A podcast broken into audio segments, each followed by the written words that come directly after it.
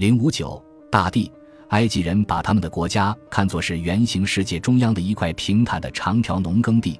这个地区的黑色土壤给了这个国家最常见的名字凯迈特，意思是黑土地。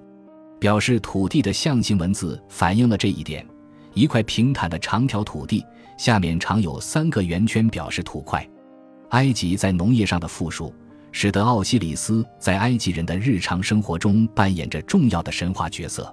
作为象征再生的神明，奥西里斯负责每年农作物的生长。土地作为整体，则是盖博的化身。孟菲斯的神明塔坦能本来象征着创世的第一个土堆。有时候其直丝得到扩展，也可以象征洪水退却后露出来的肥沃土地，甚至是埃及本身。埃及人把他们的国家分成三角洲和尼罗河谷两部分，每部分又进一步划分为一些色帕乌特，其希腊名诺姆在今天更为有名一些。他们的数量随时间而有变化，到埃及历史后期有四十二个诺姆，下埃及二十个，上埃及二十二个。每个诺姆可以通过其徽章得到辨认，头顶诺姆徽章的女神为诺姆的化身。每个诺姆的主要神庙中的神明，要么是独一无二的神明，要么是像荷鲁斯这样的主要国家神明的地方形式。例如，在上埃及，托特是第十五诺姆的主神，其中心在赫尔摩波利斯；阿努比斯是第十七诺姆的主神，涅姆提是第十八诺姆的主神。随着时间的推移，围绕这些神明及其诺姆和神庙的神话发展起来了。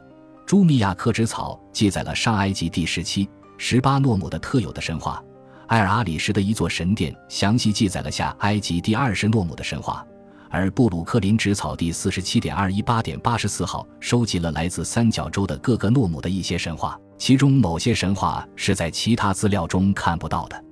有时候，这些神话是基于通行主题的当地改编版本。例如，一些神庙声称骑士创世的最初地点，即最早从努恩中升起来的那块土地。在这个基础上，他们围绕他们自己的神明，改写埃及人关于创世的一般性阐述。神话也可解释节日的由来。在三角洲的莱托波利斯举办的当地版本的圣化棍棒节日，纪念荷鲁斯和瑟特率领各自的追随者们在此诺姆的斗争。在相关的神话中。荷鲁斯及其追随者们对化身为鸟的敌人作战，把他们抓在网里，但是无意中打死了奥西里斯，因为奥西里斯与敌人一起困在了网中。在节日中，圣化的棍棒可能被用来击打困在网中的荷鲁斯的敌人的象征物可能是鸟。这些神话及其与特定诺姆的关联，并不是一成不变的。例如，到新王国时期。上埃及第七诺姆的巴特女神已经融入上埃及第六诺姆的哈托尔崇拜之中了。有时地方神话的传统也会跨越诺姆的边界。奥西里斯书从其起源地上埃及第九诺姆传遍了全国的城镇。希腊人在埃及的神明中看到了他们神明的对应者，这些对应包括宙斯等于阿蒙，赫淮斯托斯等于托特。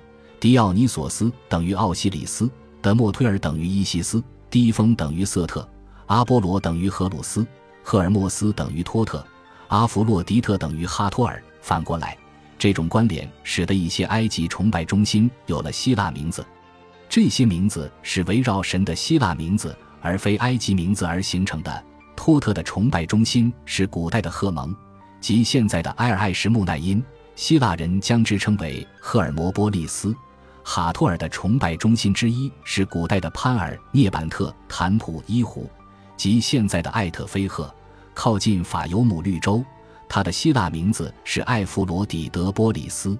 尽管所有的诺姆都有自己的神明，每座神庙也通常以核心神话为基础发展出了自己的神话，但是有一些地方要更重要一些。根据金字塔文。上埃及伊斯那附近的盖赫斯提是赛特谋杀奥西里斯的地方，朱密亚克之草也提及了这个地方。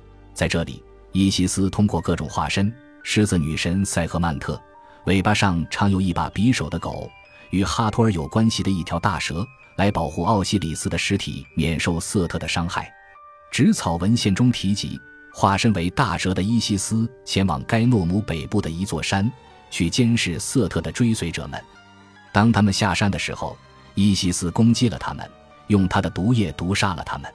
他们的血流在山上，变成了杜松子。此纸草中关于该事件的另外一个版本说，伊西斯的身边还有涅斐提斯。伊西斯化身为直立的眼镜蛇，咬伤了他的敌人，向他们投掷长矛。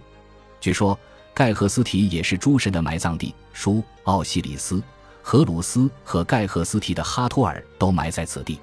但是到了埃及历史的后期，许多神庙都宣称其是诸神墓葬的所在地。众神的船夫。上埃及第十八诺姆的主神涅姆提常被描绘成一只鹰，在文献中，他通常以遭受日益不堪忍受的惩罚的倒霉蛋的面目出现。在荷鲁斯和瑟特之争中，我们已经看到伊西斯是如何用金子打点他，让他把他摆渡到瑟特和其他神明撤退的岛上的。因为这件事情，诸神砍掉了他的脚趾头。他宣布，在他的城镇中，黄金是可憎的东西。同样，在另外一则神话中，瑟特给了涅姆提黄金，让他把自己摆渡过河，到瓦贝特攻击奥西里斯的遗体。这一次，似乎涅姆提的舌头被割掉了。朱密亚克纸草汇编了出自涅姆提的诺姆的神话。纸草中说，涅姆提被剥了皮，似乎是因为其在艾弗罗底德波里斯砍掉了母牛女神的头颅。他的皮肤和肉来自母亲的乳汁。所以被剥了下来，而来自父亲精液的骨头则保住了。然后，诸神带着涅姆提的肉体去游行。涅姆提身上绑着绷带，以替代他那失去了的皮肤。但幸运的是，不久母牛女神海沙特用她的乳汁恢复了他的肉体。这个神话试图解释涅姆提的雕像用银子而非更常用的黄金做成的原因。